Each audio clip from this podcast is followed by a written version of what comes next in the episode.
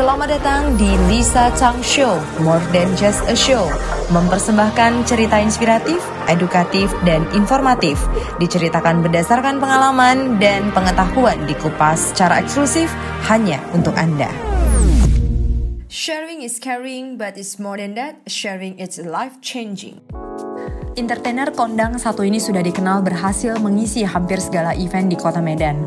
Kepiawaiannya dalam dunia MC juga membawa beliau telah berhasil membawakan acara hingga ke panggung internasional dengan artis papan atas. Ia memulai karir sebagai seorang penyiar sejak duduk di bangku SMA, berkecimpung di dunia entertain bukanlah hal mudah. Selalu ada pro dan kontra dari hasil karya yang dihasilkan. Namun, justru hal inilah yang selalu membuatnya semangat berkarya karena ia tahu akan tujuan dari setiap karya yang dihasilkan. Bersama dengan saya di studio hari ini ada Ko Freddy Kesuma. Hai hai. Hai hai. agak beda narasumber kali ini. Ya. Biasanya agak serius-serius ini. Hai. Halo, halo, Oke, halo. Thank you loh sudah mengundang aku di sini. Sebenarnya aku yang thank you banget loh. Ini em, para para follower kemarin udah pengen kan ngobrol dong dari sisi bisnis entertain. Waduh. Oh, iya. Jadi dari sisi entertain, apalagi kita tahu di Indonesia, apalagi di kota kecil kita ini kota Medan, Hmm. gimana tentang bisnis entertain. Namun mungkin ada banyak teman anak muda yang sekarang follow Koko juga mereka nggak tahu nih perjalanan kisahmu. Bisa Oh, iya. kasih tahu nggak sih gimana Kisah- ceritanya bisa jadi entertainer? Kisahku itu ada tujuh kitab ya, jadi bisa dibeli Bisa dicari gimana ini? di toko klenteng. nggak, nggak, nggak serius. Eh, kalau terjun di dunia entertain sih sebenarnya kalau mau dibilang nggak sengaja, enggak loh. Sebenarnya sengaja. Karena emang dari kecil itu aku udah suka banget dengan yang namanya entertain. Mulai dari musik, terus juga film, itu emang dari kecil itu aku udah dicekokin oleh mama aku, terus koko aku dan keluarga aku emang bergerak di dunia entertainment. Ah, Koko Yes. juga. Kokoku juga, kokoku di perusahaan di bagian bidang film, industri film. Jadi seperti dia pernah menghandle satu project film gede, film nasional dan lain-lain itu juga dia yang handle. So, aku pertama kali terjun di industri entertainment itu adalah di radio. Di dunia siaran, Oke. broadcast. Dengar-dengar siarannya dari zaman SMA. Yes, jadi dari SMA kelas 2 aku itu memberanikan diri untuk melamar ke stasiun radio. Padahal pada saat itu aku berpikir bahwa wah kalau misalnya aku nggak mulai dari sekarang nanti kalau udah kuliah entah bakalan ada waktu atau enggak gitu. Meskipun aku harus fokus belajar, but uh, aku janji kepada orang tua bahwa aku bisa membagi waktu.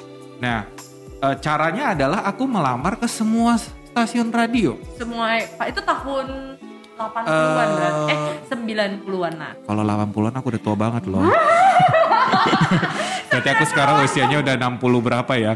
Jadi eh, kalau kemarin SMA kelas 2 itu berarti tahun-tahun 90 98 99 deh. Itu aku masih 98, SD. Yes. Selamat ya kamu mengakui aku tua kembali ya. Ya, Jadi eh, pada saat itu aku lamar ke semua stasiun radio. I don't care karena aku merasa masa sih di antara semua stasiun nggak ada satupun yang menerima aku. Exactly, wow. Memang mindsetnya luar biasa ini ya. Pada saat itu udah seperti itu pemikiran aku. Jadi eh, ya udah akhirnya diterimalah oleh salah satu radio dulu ada namanya Gita Sukma Bahana Gita FM 103,7 itulah frekuensinya aku pada saat itu masa-masa itu adalah masa-masa kalau kalian ingat ya ya saya pura-pura aja kalau kalian sebaya sama aku ya. Eh, pada masa itu mulailah tersiarkan lagu-lagu seperti lagu Mandarin, terus juga lagu-lagu uh, yang bernuansa Oriental. Tapi saya bukan penyiar Mandarin, so pada saat itu memang aku uh, penyiarnya itu adalah siaran lagu-lagu Barat, terus lagu Indonesia dan lain-lain. Nah di saat itulah aku baru mengukir yang namanya legacy aku di dunia entertainment. Nah, itu kan kamu nggak punya pengalaman di dunia radio. Enggak Maaf. sama sekali. Berarti eh, menerima magang pertama kali di sana dong ya? Betul. Training pertama Betul. kali. Siaran pertama kali itu di siaran pagi, siang, malam. Biasanya Malam. anak anak anak baru dapat malam Malam jam 9 sampai tengah Dan- malam. Aku itu pada saat itu aku ingat banget karena dulu SMA kan nggak seperti zaman zaman now ya zaman now enak ada grab ada apa dulu aku naik becak dayung untuk ke stasiun radio siaran. Oh my god. Dan aku pernah dipalakin loh. Oh ya. Bener, aku pernah dipalakin. Oke, oke. Eh, dulu Oh sempat God. selop aku, aku ingat banget tuh selop kebanggaan, selop Gunung Neckerman itu kan. Hmm, Neckerman ya dulu Hmm, zamannya. Itu di tengah jalan waktu pulang dari siaran itu jam-jam 10-an kan siaran cuma satu jam. Oh, Jam 10-an aku ingat banget itu hari Selasa malam. Udah dipalakin naik motor gini-gini dilepasin pulang kaki ayam dimarah-marahin sama nyokap tapi ya mau gimana nyokap juga hanya bisa ya udahlah lain kali jangan gitu lagi ya gitu. Untuk gak bilang, udahlah berhenti kamu gak usah siaran. Enggak, lain kali jangan pakai Neckerman, pakai sendal jepit yang itu aja, yang merek-merek yang ada burungnya. yang lebih murah. ya udah akhirnya pakai itu.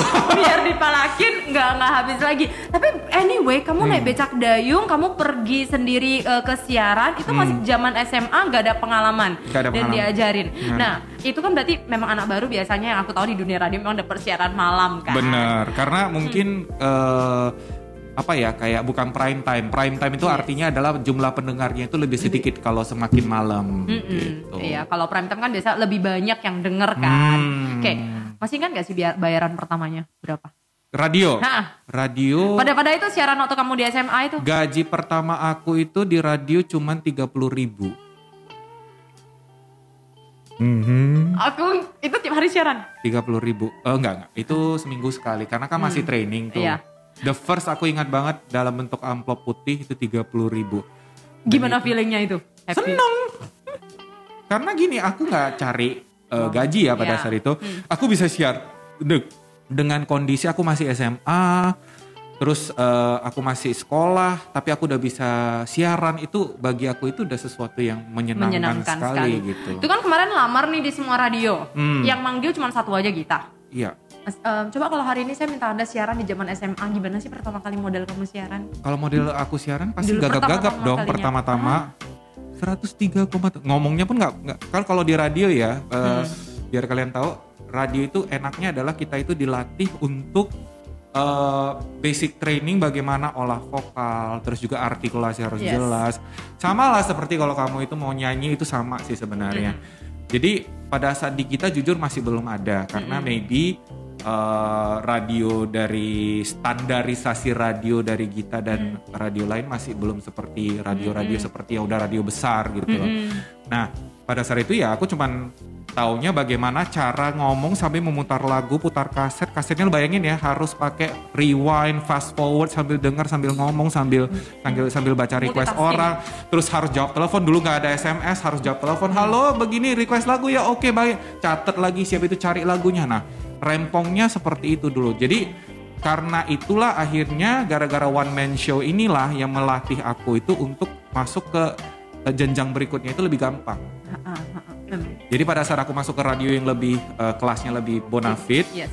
jadinya lebih lebih terlatih. tenang karena Ah. memang semuanya dulu udah manual. Jadi walaupun tuh udah tersistematis kan. Benar, Itu zaman di radio itu berat udah ber- ada berapa lama di dunia radio? Aku dengar tadi Dari SMA tahun. kelas 2 Sampai- berarti aku di Gita 3 tahun.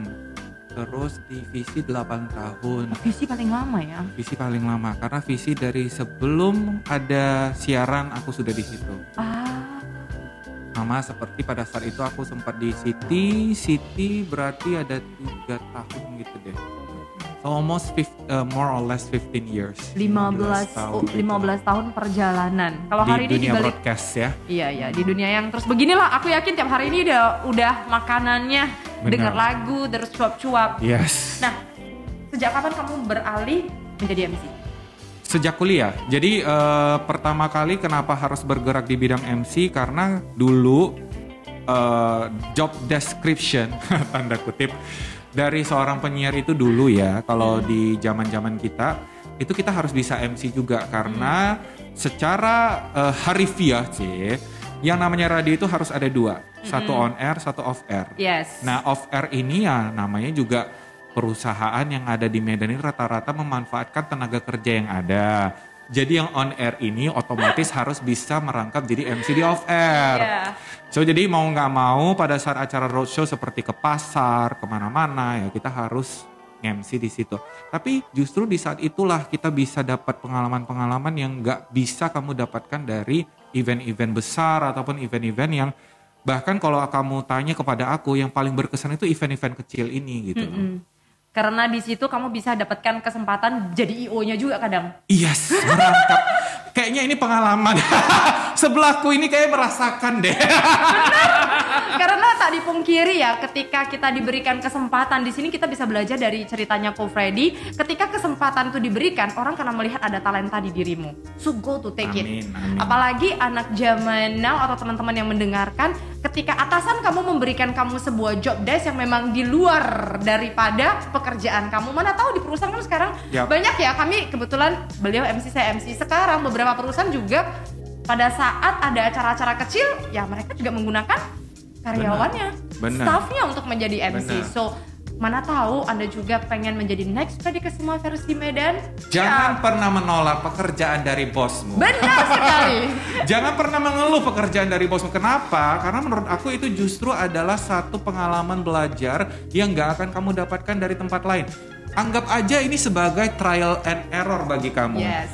Nah, bayangin aja kalau kamu punya usaha sendiri, tapi kamu tidak pernah punya pengalaman seperti itu, kamu Hmm. langsung terjun tanpa ada pengalaman, otomatis yang namanya kegagalan kan pasti akan fatal. Benar. Tapi kalau ini kan bukan perusahaanmu, perusahaan bosmu, ya kan? Jadi kalau ada apa-apa trial and error ya nggak apa-apa, paling cuma dimarah-marahin aja. Kalau gagal kan begitu. Benar. Ataupun palingan kamu dipotong gajinya sedikit, Benar. kamu nggak akan rugi lebih banyak. Jadi aku bilang ya ambil positifnya aja. Iya, karena saya kebetulan ya ketika saya ketemu dengan anak muda mereka curhat seperti ini, iya disuruh kerjain, hah bahasa Hokkien orang bilang PSPH? Benar. Pau sua pau hai. Benar sekali. Pau so pau hai. Mereka mulai kesel kan. Kok kerjaannya semua ke gua ke gua. Padahal they see something in you. So when people see something in you, mereka memberikan semua sebuah kesempatan. Oke, ini sekali. Memang pengalaman kita dulu begitu kok. Iya. Jadi PSPH IO Eh, gini juga. eh, maklum yang yang ngomong ini dua-duanya pernah jadi budak ya jadi ya mau nggak mau ya sharing pengalaman kalau bahasa Hokkien eh bukan bahasa Mandarin anwei ceci ya menghibur diri Tapi tak dipungkiri berkat itulah baru kita bisa menjadi hari ini. benar benar. Kalau karena kalau nggak ada ketemu atasan-atasan yang luar biasa seperti itu ya I don't think so. Kita bisa menjadi hari ini. Kita nggak menemukan orang tua yang benar-benar to be cruel is to be kind to be kind is to be cruel. Yes. So 100% ya agree. mereka mereka sayang sama kita makanya baru ngasih ke kita. Ini kita kok jadi sesi curhat kok? Bukan jadi curcol. podcast. Karena kita sempat ada di bidang yang sama soalnya. Ya, jadi, jadi nyambung gitu. nyambung satu frekuensi langsung. Nah, ceritanya nih MC, Hmm. pertama itu kan di zaman kuliah. Berarti itu kan memang sembari melakukan pekerjaan ya. ya Melakukan benar, pekerjaan benar, jadi benar. penyiar. Itu dibayar nggak sih? Eh, MC kalau di radio ada sih, Ada. ada, yang ada, ada yang enggak. Jadi tergantung eventnya. Kalau Hmm. eventnya memang ada sponsorship gitu ya, dalam arti memang ada budgetnya dari agency Hmm. ataupun dari perusahaan yang mensponsori ya kita dapat meskipun tidak full fee ya, tapi Hmm. ya tetap aja yang namanya loyalitas dijadikan eh, junjungan tinggi kalau urusan eh, pekerjaan dulu. Tapi aku aku never mind Never sih. mind lah ya. Karena memang dulu emang eh, mungkin lucky enough dapat satu tim yang emang asik banget. Ya lah 8 tahun lu di sana. Hmm, asik Udah, banget. lah, maksudnya ada bekerjanya bukan setahun tahun ya, tapi Ya. bertahun-tahun. Ini arti Benar. kata kan memang kamu enjoy dengan dunia kamu. Yes. Tapi di dunia entertain memang orang harus suka sih. Kok pernah nggak nge-MC? Kamu memang diba- dibilang dibayar sampai jam berapa? Tapi acaranya belum kelar. Kan nggak Hmm. mungkin kita bilang kita turun ya. Bener, So kalau misalnya acaranya selesainya tengah malam ya you have to. you have to. Kamu nggak Karena it's it's your responsibility. Kalau enggak, gimana ya? Maksudnya eh, ketika kamu menerima sebuah event, apalagi sebagai seorang MC, MC itu adalah nakodanya. Iya. Jadi nggak mungkin kamu yang bilang, tapi ada sih aku pernah melihat ada beberapa Ya. eh, MC yang notabene dari ibu kota Mm-mm. itu kalau tidak sesuai kontrak mereka akan lepas. Yes, I know it too. Ya, Ya, tapi that's ya- why di dunia entertain um, ya nggak bisa karena ada yang di luar kendala manusia. Walaupun udah di ya seperti orang bilang lah manusia bisa merencanakan, Tuhanlah yang memutuskan. Oke, sekali. kok perjalanan MC. Terus tiba-tiba banyak sekali konten-konten kamu yang mulai bermunculan di YouTube. Hmm. Pertamanya kapan kamu tiba-tiba terpikir ini aku harus buat konten ini. Kebetulan atau memang sengaja? Eh, sebenarnya kebetulan. Jadi kenapa ada konten? Karena aku udah nggak di radio. Jadi semua kreativitas aku itu dari radio itu kualihkan ke konten. Dulu di radio itu bagi yang pernah dengerin aku siaran, pasti kalian tahu bagaimana eh, kalau aku itu membawakan sebuah eh, acara. program. Jadi dulu itu sampai bahkan yang namanya jingle, terus juga station ID, sampai dengan packaging dari iklannya, terus juga bagaimana buat drama di dalam program tersebut itu semuanya aku yang Ya, uh, terjun. create gitu loh, aku yang terjun bersama dengan tim of course. Ya. Nah, cuman uh, setelah udah nggak di radio, mungkin MC ini kan sebenarnya seperti aku MC di corporate, terus juga MC di wedding. Memang dulu aku ada MC di acara-acara yang fun, acara-acara yang gokil. At the stage aku itu pada saat umur 20 berapa ya? Pada saat itu 26 atau 27 aku sudah masuk ke dunia wedding gitu loh. 25 deh kayaknya. Jadi eh, pada saat itu aku kan nggak mungkin kan bertindak gila seperti yang aku di radio itu di panggung Ya. karena rananya bukan di situ gitu loh. Otomatis eh, aku ingat banget pertama kali ada konten itu gara-gara ketemu dengan Lingco Oke. di backstage. Ling Chow seseorang yang Ya. digosipin Ha, gitu ha, ya. ha, ha, kita lah ya. pokoknya ha ha ho, ho, hasilnya hehehe gitu. Tapi intinya sih gini, eh, pada saat itu ketemu dia, terus entah kenapa klik aja dengan perempuan gila ini gitu. Memang awalnya aku tahu dia gila, tapi saya nggak ngerti bahwa ternyata ada levelnya itu gilanya sama seperti saya gitu. Dan bahkan lebih gitu kan. Dan akhirnya kita iseng-iseng setiap kali di backstage buat itu aku ingat banget konten dub smash. Oke. Jadi dub smash dulu pernah ngetren eh, ya yang kalian kenal sebagai TikTok itu nenek moyangnya itu adalah dub, Dub smash, smash, gitu loh. hmm. Jadi yang 10 detik 10 detik yang bagaimana itu susah banget loh. Hmm. Dalam durasi 10 detik kamu harus buat sesuatu yang lucu itu nggak gampang. Hmm. But kita berhasil buatnya dan itu beberapa dari dub smash kita viral. Hmm. Nah after that baru deh memanjang-manjang akhirnya eh, lari ke YouTube, eh, ke Instagram dan Oke. jadilah content creator. Oke. Begitu. Dan sangat menikmati. Sangat, sangat sekali karena eh, itu sebenarnya aku create bukan atas dasar komersil tapi atas dasar hasil dari yang ada di ini. Karena kalau nggak dikeluarkan makin sulit Ya ini. nanti aku bisa masuk ke salah satu rumah sakit yang eh, di Jalan Mahoni itu nanti susah saya. Oke, nah kita bilang sekarang kan kamu juga dikenal nih sebagai influencer. Seneng gak sih dibilang influencer juga? Eh kalau objectively speaking, aku nggak pernah merasa aku itu seorang influencer. Mm-mm. Karena jujur, aku eh, memanfaatkan Instagram dan YouTube pun itu hanya sebagai platform. Oke. Jujur saja ya, Iya. eh, to be honest, karena memang bukan lahan utama aku di sana. Mm-mm. Karena lahan utama aku kan MC. Mm-mm. Cuman ya aku mau posting video aku di mana ya? Of course aku harus di sosial media Yes. gitu loh. But uh, ya kalau kamu bilang konten-kontenku bisa nge-influence orang Amin. ke hal yang positif, Hmm. I am so grateful karena aku merasa uh, never expect sih sebenarnya bisa mempengaruhi orang, Hmm. menginfluence orang, especially anak-anak kecil.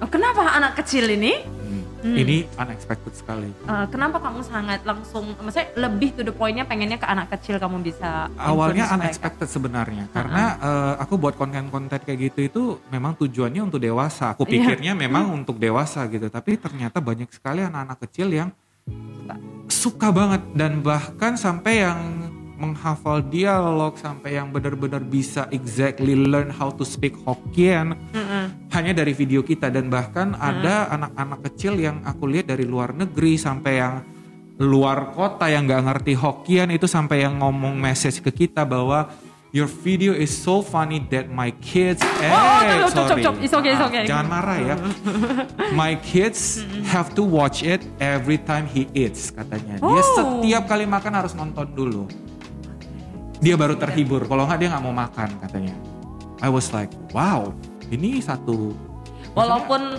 walaupun kita nggak bisa nge-impact gitu banyak orang yang chat cuma puluhan ratusan pun but it's Benar. make your day. yes It's simple. Itu itu bisa. as simple as that so memang dari awal aku itu memang gini eh, sempat aku dengan Lingco itu pernah berdiskusi ya maksudnya karena kita berdua itu suka punya dunia sendiri. Somehow kita mikir apa kita dua aja yang yang mikir. Takutnya nanti dibagi orang lain mereka nggak ngerti joke kita. Kadang-kadang aku dengan Lingco itu bisa kayak yang ngobrol-ngobrol ketawa tapi yang samping-samping itu nggak ngerti kita ketawain apa gitu loh. Because Lingco is so cute. Right? Maksudnya kayak sampai ada beberapa hal yang kayak jokes-jokesnya itu cuman kita berdua yang mengerti. Dan bahkan di luar, nah contoh salah satu paling contoh itu adalah sampah singwen. Oke, sampah Kalau- singgon yang ah, baru kan? mm, berita sampah itu itu adalah satu konten yang itu secara tidak sengaja muncul gitu loh. Karena kita berdua pernah ngomong Mandarin karena aku aku kan kosakata Mandarin aku itu tidak sehebat si Ling Chou. Ling Chou Iya. pernah ke Taiwan. Jadi pada saat kita sok-sok ber- berkomunikasi pakai Mandarin, karena aku sudah palak, aku tidak punya vocab yang bagus. Aku Mandarinkan lah yang aku tahu seperti bahasa Hokkien yang ku Mandarinkan, bahasa Indonesia ku Mandarinkan yang kayak gitu kayak gitu. Jadi Ah. pada saat itu kita kedua dua-duanya itu ketawa sampai yang kayak mana-mana terpingkal-pingkal gitu loh hanya Oke. gara-gara misalnya belacan gitu loh. Ah. Maksudnya belacan kan memang nggak ada bahasa Ah. Mandarinnya karena Ah. aku nggak tahu bahasa Mandarin belacan ya peilacan loh aku Ah. bilang gitu kan. Jadi pada saat itu sampai terpingkal-pingkal. Nah, eh, gara-gara itu aku bilang Cok kita buat yuk, aku bilang gitu. Ah. Kita buat kayak Ah. gitu siapa tahu ada. Awalnya kita takut, Heeh. tapi ternyata pada saat episode pertama keluar, boom gitu sampai penyiar eh, Metro TV, Metro Singwan. Metro Singwa. Itu itu itu um, kesukaan aku loh Metro Singwan. Sekarang kan dari pindah jam tayangnya jam 7 pagi. Hmm, jadi kayak sampai penyiar mereka itu sampai yang komen, sampai yang nonton, sampai kayak gitu kayak gitu itu unexpected sih sebenarnya. Dari ngobrolan sederhana bisa Bisa keluar jadi seperti konten, sebuah konten. Memang beda ya, konten creator yang standarnya begini sama konten creator yang memang masih baru mulai. This Sebenarnya sih aku like- bilang sih gak ada istilah Ne- ya baru atau never stop Oh, oh, producing ya kata benar. orangnya. Karena menurut aku sereceh apa pun bagi bagi kamu mungkin ya, not make sense bagi kamu tapi bisa bisa jadi make sense bagi orang lain gitu loh. Cuman ya kembali lagi, Hmm. apakah ini hasil kreasi kamu sepenuhnya atau Oke. hanya kamu pengen tujuannya untuk populer atau Ah. tujuannya kamu untuk viral? Yes. Nah itu beda. Nah, ngomong-ngomong ke ini, aku memang ada pertanyaan yang mau nanya tentang Ah, viral nih. Kok. Boleh boleh boleh. Beberapa waktu lalu saya lihat di salah satu stasiun TV kan yang tadi saya Hmm. sempat ngobrol kan, sa- salah satu anak itu sampai terlindas kan di Iya. truk karena ya for konten gitu. Dan sekarang tadi pungkiri banyak orang menganggap konten viral adalah salah satu cara tercepat cuan Mm-mm. dan cara tercepat untuk terkenal. What is your opinion sebagai content creator?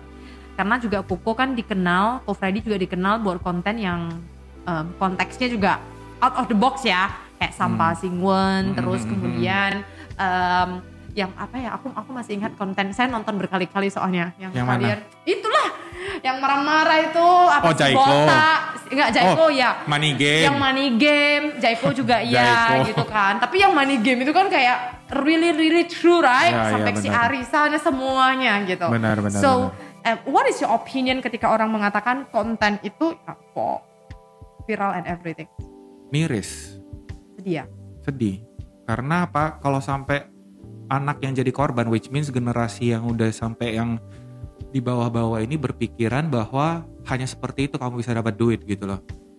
It's apa ya? Kayak memilukan hati sih kalau aku baca-baca berita kayak gitu ya. Maksudnya kayak memang sih sekarang juga aku lihat jangankanlah anak kecil ya yang sekitaran kita aja pun apalagi masa pandemik ini. Bahasa Hokkiennya pian henga Kenapa? Maksudnya kayak hanya gara-gara pengen terkenal atau apa, buat persona yang lain pada saat muncul di TikTok atau muncul di Oh, Instagram, hmm.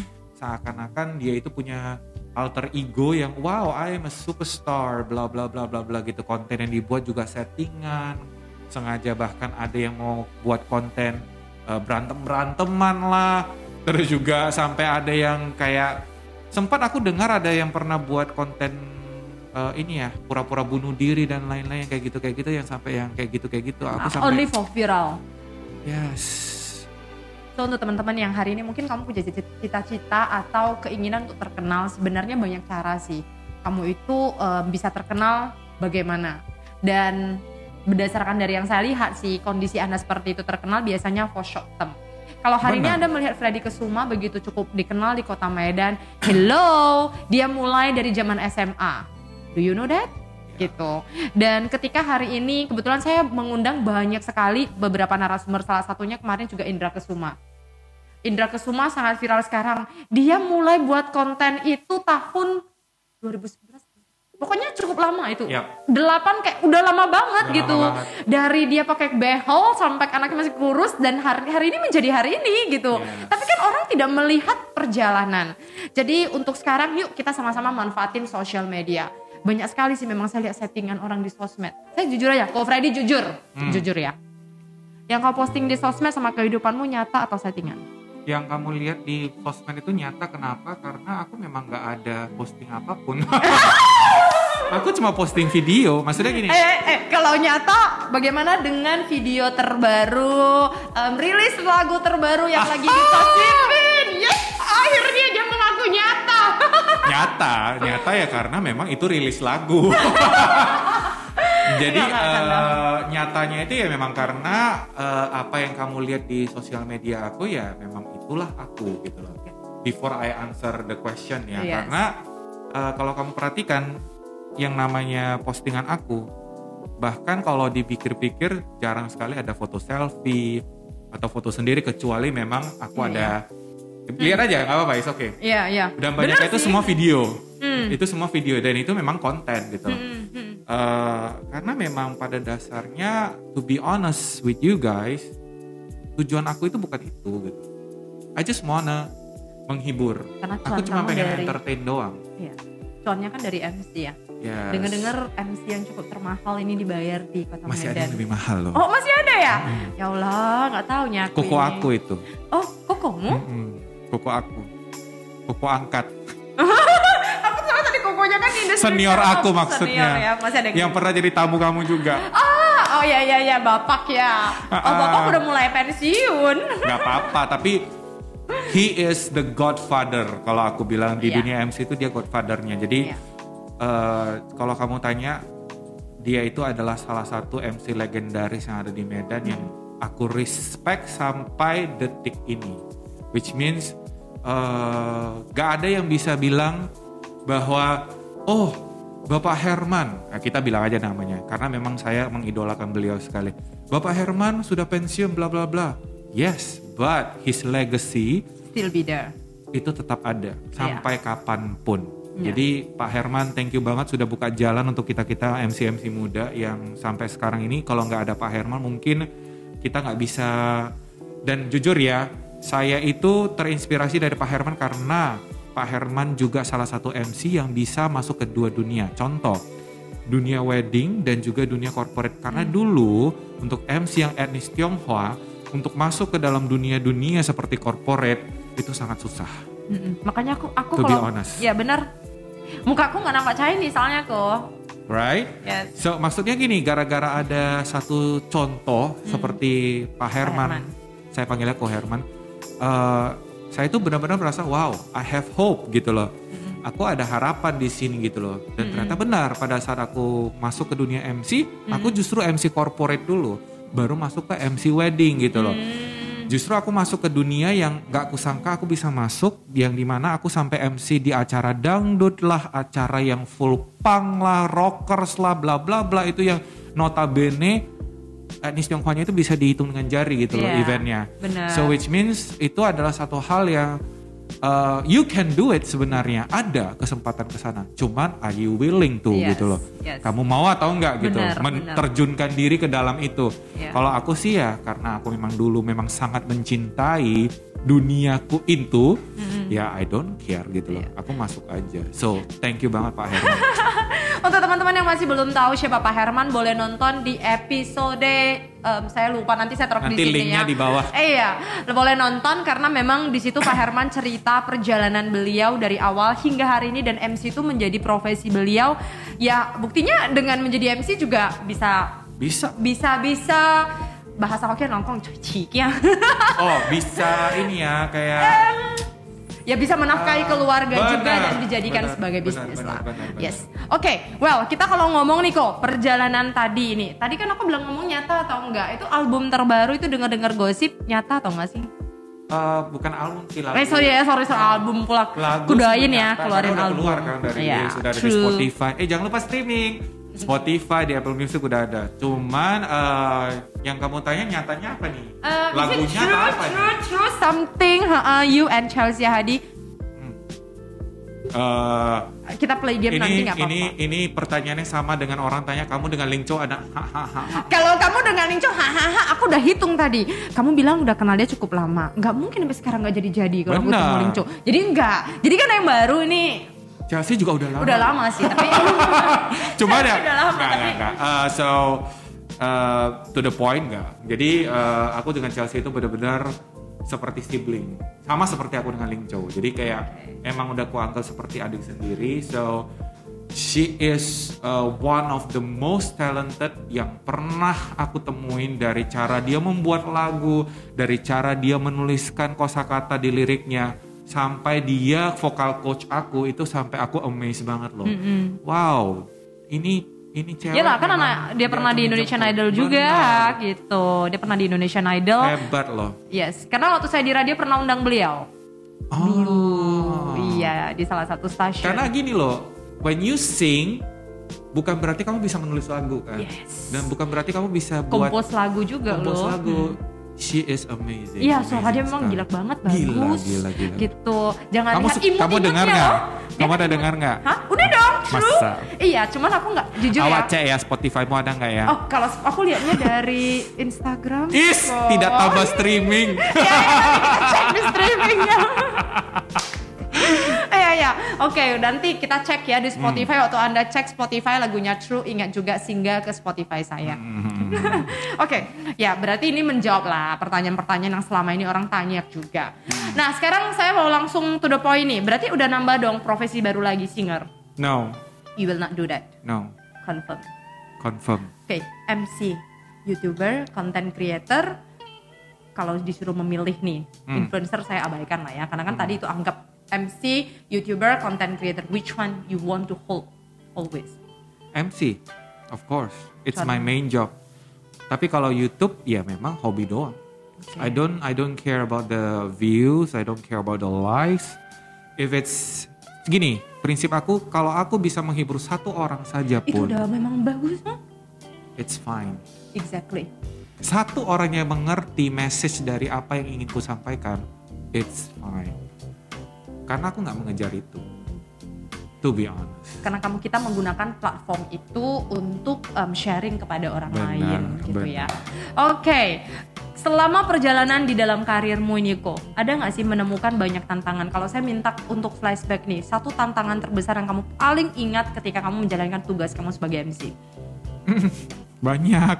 yang kamu nggak Paling- terlupakan satu gitu. Ya mungkin ini satu yang paling berkesan yang, yang aku bilang tadi di event-event yang seperti acara eh, yang notabene itu Kecil. etnis Tionghoanya itu nggak ada. Hmm, Oh ya. Which means cuman aku sendiri. Nah itu itu berat. Dulu aku sampai sempat waktu aku keluar di panggung aku ingat banget aku diteriakin. Oh ya. Ya aku diteriakin suruh turun. Em, to be honest kata-katanya cukup kasar. Seperti kayak turun kau. Terus juga sampai cakap kotor. Sampai aku pernah bawain acara festival di lapangan Merdeka, acara acara rock nih, acara punkers. Itu sampai aku dilemparin batu, suruh turun. Tapi untungnya ada Ada. barikade yang cukup luas ya dalam arti barikade dengan panggung itu kan agak-agak jauh. Jadi mereka nggak bisa lempar ke panggung. Sampai begitu dan aku di acara live TV di TVRI juga diteriakin. Pada saat itu aku ingat banget acara dari eh, acara ini sih ada dangdutnya, tapi acara salah satu bank dan itu live TV loh.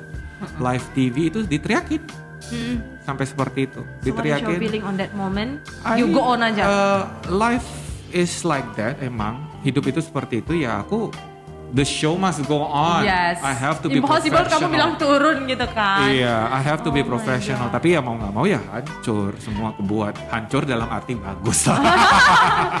Justru walaupun banyak itu tidak menjadi struggling atau Nggak, challenge. Mal- malahan tuh menjadi sebuah challenge ya untuk Keluarlah. Untungnya gini, aku kebetulan kerja. Aku dulu kerja itu di visi kan bos aku itu adalah eh, bersuku Batak tuh. kamu. Mm-mm. Jadi aku tuh bener-bener udah digembleng dengan mental dari orang-orang Batak ini yang udah nggak nggak takut mati gitu lah. Hmm. Pokoknya pokoknya go aja. terjang terus saya gitu. Keluarlah Batakku di situ barulah mereka semuanya oh ini memang Belum tahu mereka kalau kamu ngomong cibat Batak, ini ya. katanya Cina Batak ini beda ini. Udah gak jadi lah kalau gitu kusuruh dia turun gitu ya. Jadilah kalau begitu.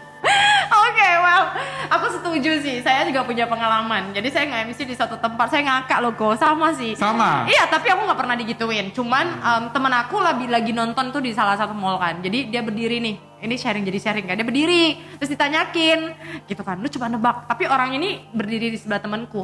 Ini cewek Chinese or Oh sampai ditanya gitu. Iya, tapi dia nanyanya sama temen dia gitu. Terus dia bilang, gak lah mana mungkin Chinese. Karena mungkin ketika kita bicara bahasa Indonesia kita, logat kita tidak keluar. Mm-mm. Mungkin di benak mereka. Yap. Jadi tebak-tebakan. Kan saya nggak tahu nih. Jadi saya turun panggung, maksud saya, saya panggil teman saya ketemu saya kan saya panggil gitu, tapi pakai bahasa daerah kita, bahasa mother language kan Hokkien kan. Terus mereka spontanitas. Kan, ku bilang Chinese, kau bilang tidak gitu. So, aku kayak what gitu. Ini bahkan ada pernah pengalaman tuh telepon lagi Mm. sampai tanya ini cewek yang datang Chinese or no gitu. Tapi sebenarnya di sini saya kita tidak mengatakan ada diskriminasi tidak. No, Kebetulan tidak. Cuman terkadang-kadang mungkin mereka meragukan sedikit dengan bahasa-bahasa Indonesia kita. Yap. Padahal mereka nggak tahu kita mencintai sekali bahasa Indonesia ini. Tapi emang aku ngerti sih, ke- uh, from that point of view aku mengerti karena mungkin kita sebagai uh, yang etnis Tionghoa ini yang ada di Medan juga we always speak Hokkien even though only two person among semua orang yang jadi gini nih, ada ratusan orang yang non Chinese tapi cuma dua yang Chinese dua Chinese ini tetap bahasa Hokkien. Iya. Gak peduli di samping-sampingnya itu ada siapa pun, but um, ya it is what it is gitu loh. Maksudnya Yes. memang memang culture kita seperti itu. Mau Yes. dibilang apa lagi Ya, gitu. ya. But untungnya gara-gara ini juga uh, satu hal positif yang bisa terangkat karena untuk zaman seperti ini, apalagi zaman now ya, aku lihat daerah-daerah lain dan uh, bahkan di kota-kota yang sempat aku MC itu sangat di-appreciate sekali orang yang bisa bahasa Hokkien ataupun bahasa Mandarin. Oh, so yes.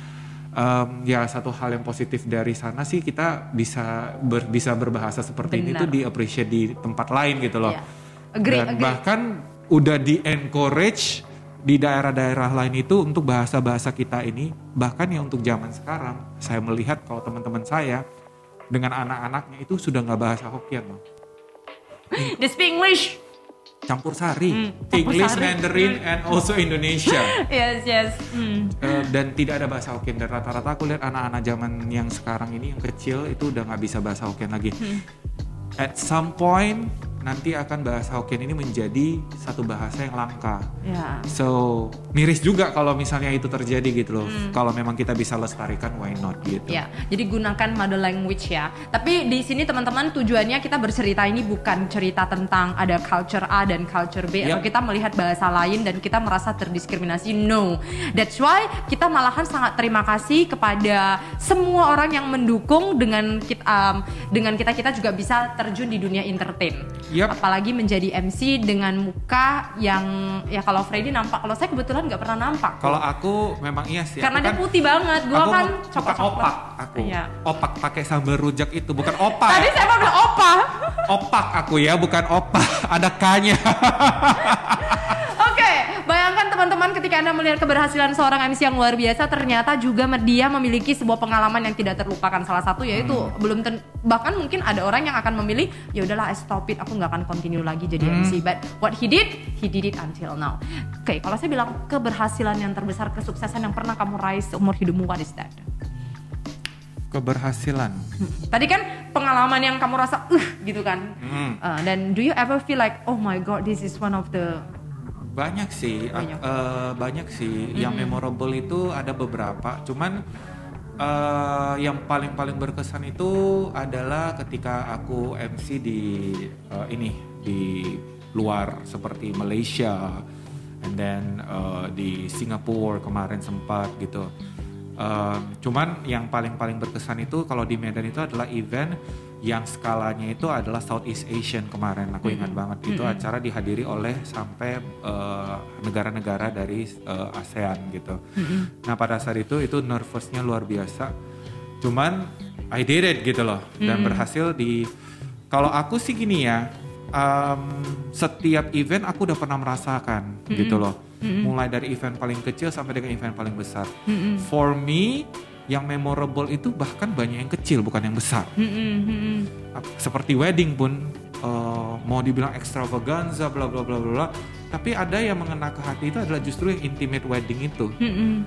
So eh, kalau mau dibilang prestasi yang paling paling berkesan sih bagi aku setiap setiap event hampir ada kesannya, tapi yang benar-benar prestasi itu sih ya yang Yang- beberapa tadi aku sebutin gitu. Jadi Ya, seperti ya misalnya kamu punya kesempatan sampai go acara yang bertaraf Yes, internasional. bertaraf internasional ataupun sampai go international Ya. gitu. Definisi sukses, sukses kamu apa sih? Udah sukses belum sih sekarang kalau dibilang? Eh, sukses dulu sukses sama du- sekarang sukses beda. Beda usia udah beda cara pikirnya Benar, ya. benar. Iya. Kalau sukses bagi aku untuk zaman sekarang, untuk sekarang ini apalagi di pandemik ini, content with myself. Dalam arti um, memiliki self worth, terus juga sukses itu bagi aku adalah tidak ada keluhan apa pun. Dalam arti keluhan dalam bidang finansial, keluhan dalam bidang kesehatan, keluhan dalam bidang apa pun, Yes. bagi aku itu udah sukses. Oke. Kalau kita tanya keluhan dalam masalah asmara ada nggak kok? Gak ada. Nggak ada. Hmm. Oke. Karena gini loh, rumus bahagiaku itu bukan dari asmara. Mari kita beri tepuk tangan yang Ya luar kan? biasa. Oke. Karena gini loh, eh, sekali lagi aku aku pengen tekankan ke semua. Aku padahal mau buka-bukaan loh kok. Gak apa-apa buka aja, satu kancing, dua kancing. Cuman gini, menurut aku gini loh, setiap orang itu selalu didoktrin dengan rumus kebahagiaan yang itu itu, Itu aja. You have to be married, you have to have a family, and then berarti married tambah anak sama dengan bahagia. No, it's not that. Karena satu tambah satu memang dua, tapi yang namanya tiga, eh, yang namanya empat kurang dua juga dua kan. So rumusnya Untuk menghasilkan dua itu ya nggak harus dengan satu cara. Yes. Oke, jadi bahagia itu tetap memiliki banyak sekali makna. Jadi kalau ditanya sekarang udah sukses, Sukses. good. Saya sukses. Yes, karena definisi sukses setiap orang itu Berbeda. berbeda-beda. Menurut em, dari Ko Freddy sangat sederhana ya, hidup berkecukupan it's really make him feel very happy. Ya. Saya mau pengen makan enak, saya punya duit pergi makan enak. Yes. Saya sakit, saya tidak perlu stres cari uang untuk bayar uang rumah sakit. Saya pengen tiba-tiba jalan-jalan yuk ke Singapura dan I have money to go. Yes. It's a very important part. Woo!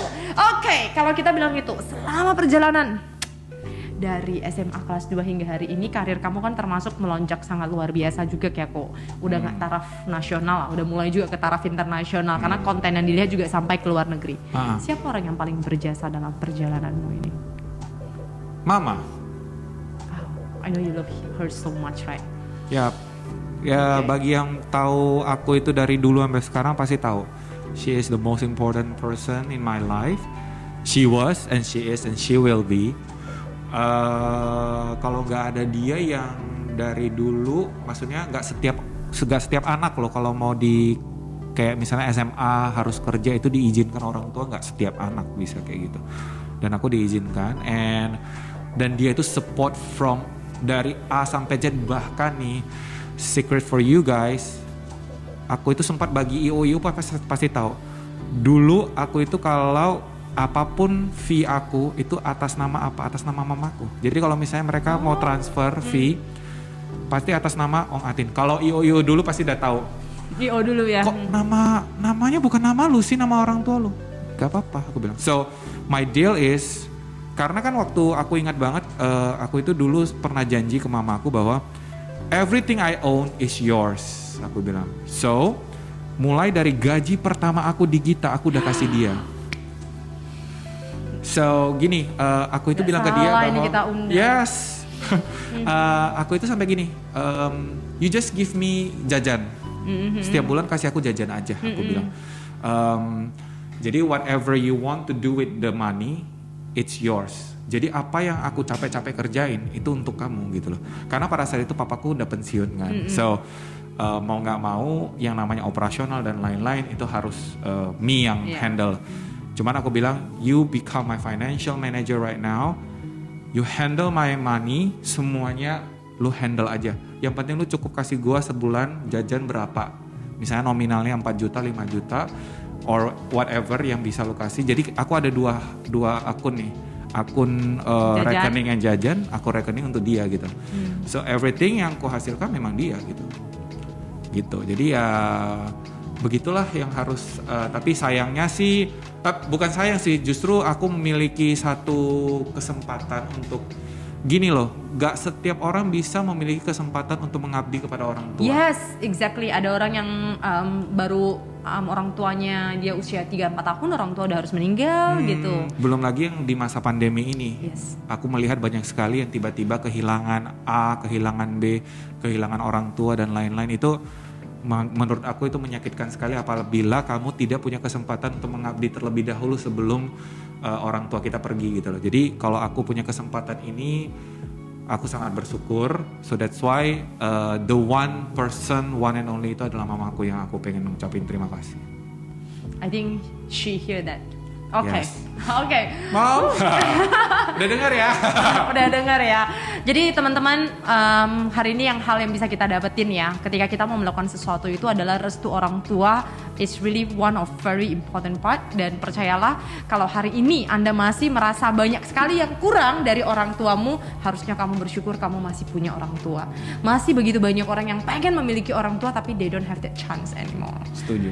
Oke, to the last questions. Yes. Today ada orang yang mungkin mendengarkan dirimu. Ada nggak tips yang kamu ingin beritahukan kepada para pendengar kalau kamu pengen menjadi Freddy Kesuma buk- em, sebagai role modelnya mungkin atau mau jadi seorang content creator. Tips menjadi MC aja deh. MC content creator Kuko boleh milih. Kalau tips menjadi MC, what do you want to give them? Kalau tips menjadi MC, MC itu adalah satu pekerjaan yang menurut aku itu nggak setiap orang bisa lakuin, tapi bisa kamu lakuin. Berat kali. Asal kamu punya satu niat, niat itu pastilah ya orang setiap orang.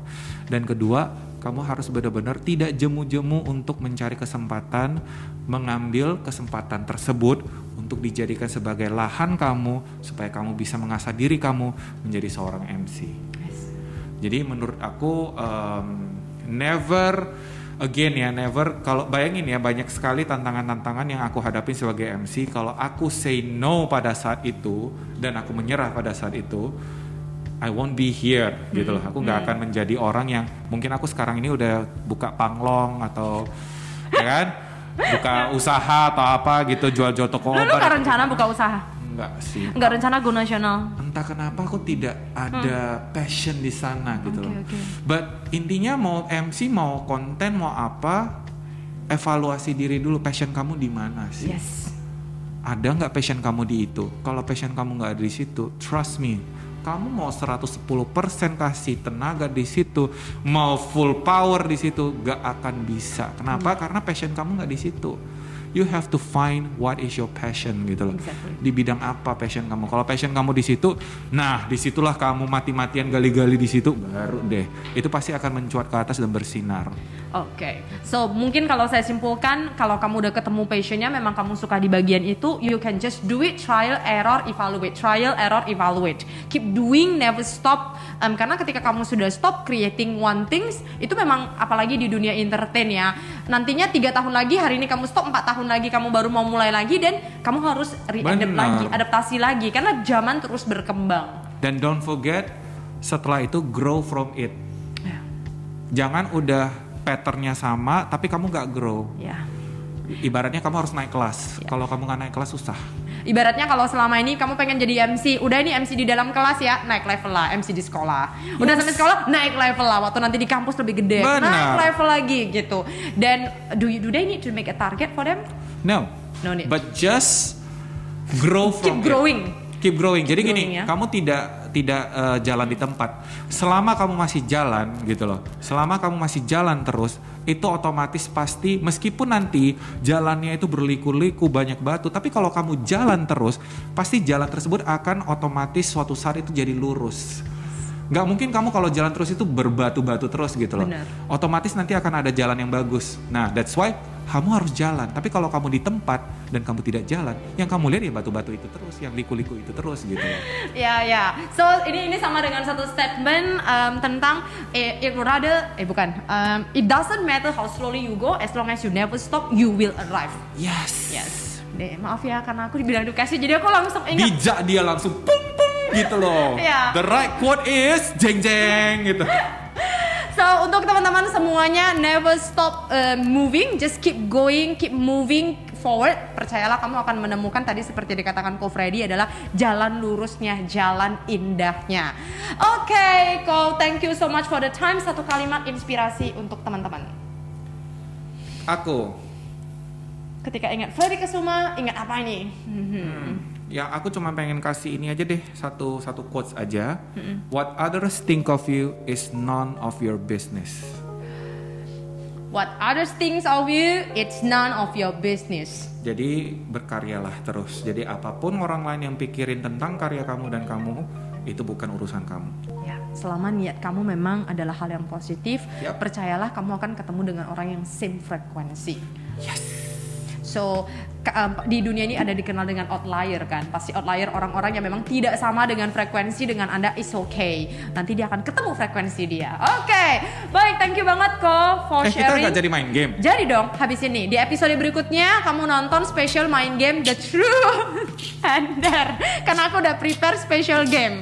Oke okay, teman-teman Lisa Chang Show berakhir dari cerita saya dengan Ko Freddy. Ini sepertinya ngobrolan yang paling panjang. Rencana saya cuma pendek but Ko Freddy is really there to um, untuk sharing sama kita semuanya. Semoga kita bisa mengambil poin-poin positif yang disampaikan oleh Ko Freddy izinkan saya simpulkan ya.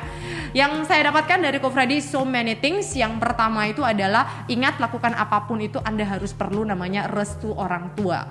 That's a very important part karena percayalah orang tua tidak pernah mau anaknya itu jadi anak yang buruk atau anak yang salah. Kalau orang tua kita memberikan suatu kesempatan kepada kita go take to take it.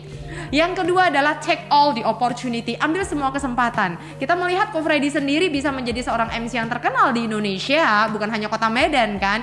Karena kenapa? Dari dia SMA 2 aja dia sudah berani mengambil semua kesempatan yang diberikan, bahasanya tidak pilih-pilih kerjaan terlebih dahulu. Dari situlah Anda bisa menggali potensi Anda.